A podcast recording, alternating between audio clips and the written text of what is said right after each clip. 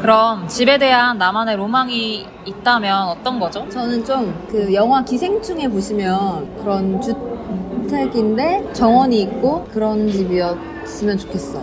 그런 로망. 그럼 현재 집에서 가장 애착이 가는 공간이 있으신가요? 어, 꼭 공간? 이불 속?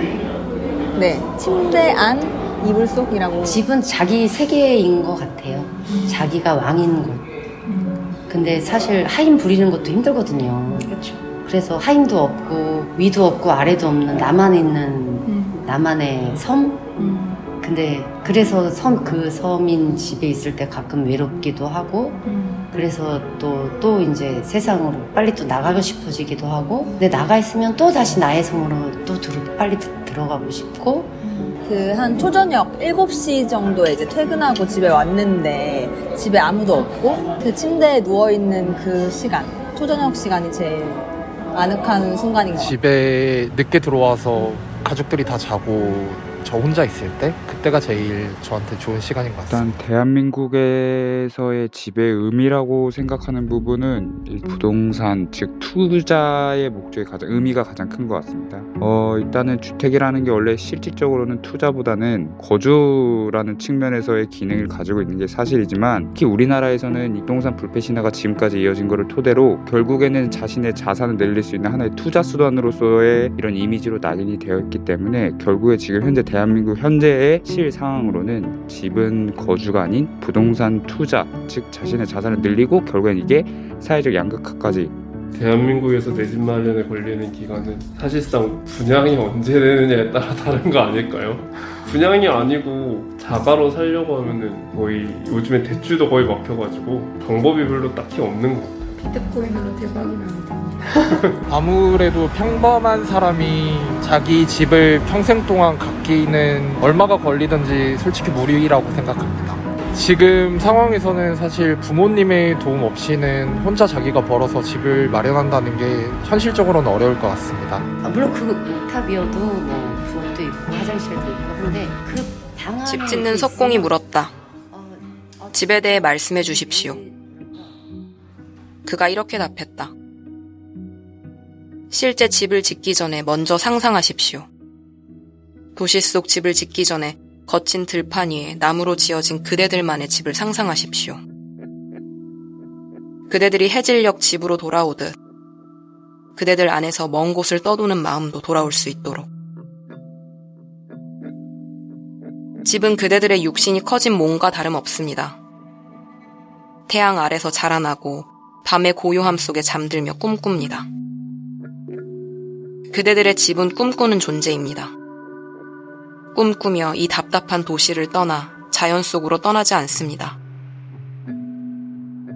만약 내가 그대들의 집을 모아 씨 뿌리듯 자연에 뿌릴 수 있다면 골짜기는 그대들이 걷는 거리가 될 것이요.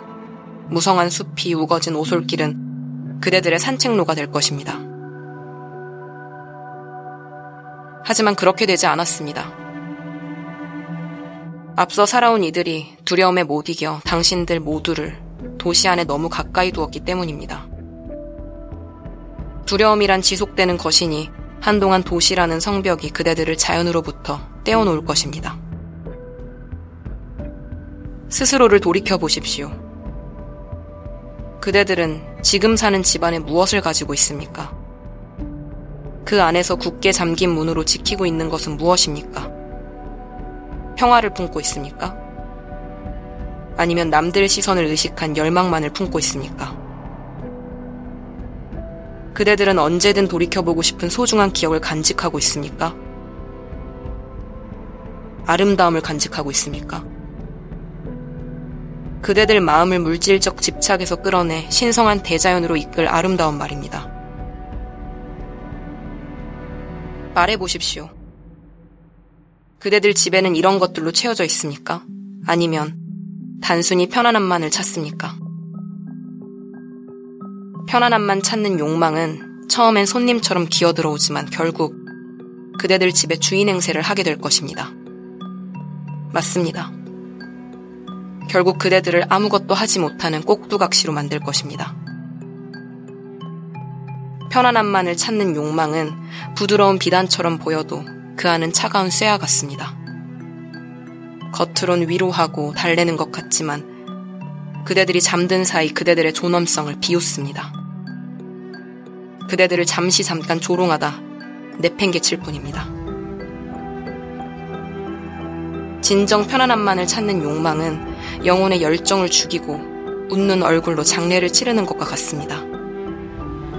하지만 당신, 만약 그대들이 아이들처럼 언제나 끊임없이 움직이고 쉼 속에서도 안주하지 않는다면 결코 편안함의 덫에 걸려들지 않을 것입니다. 그대들의 집은 정박하는 닻이 아니라 바다를 항해하게 하는 돛대가 될 것입니다.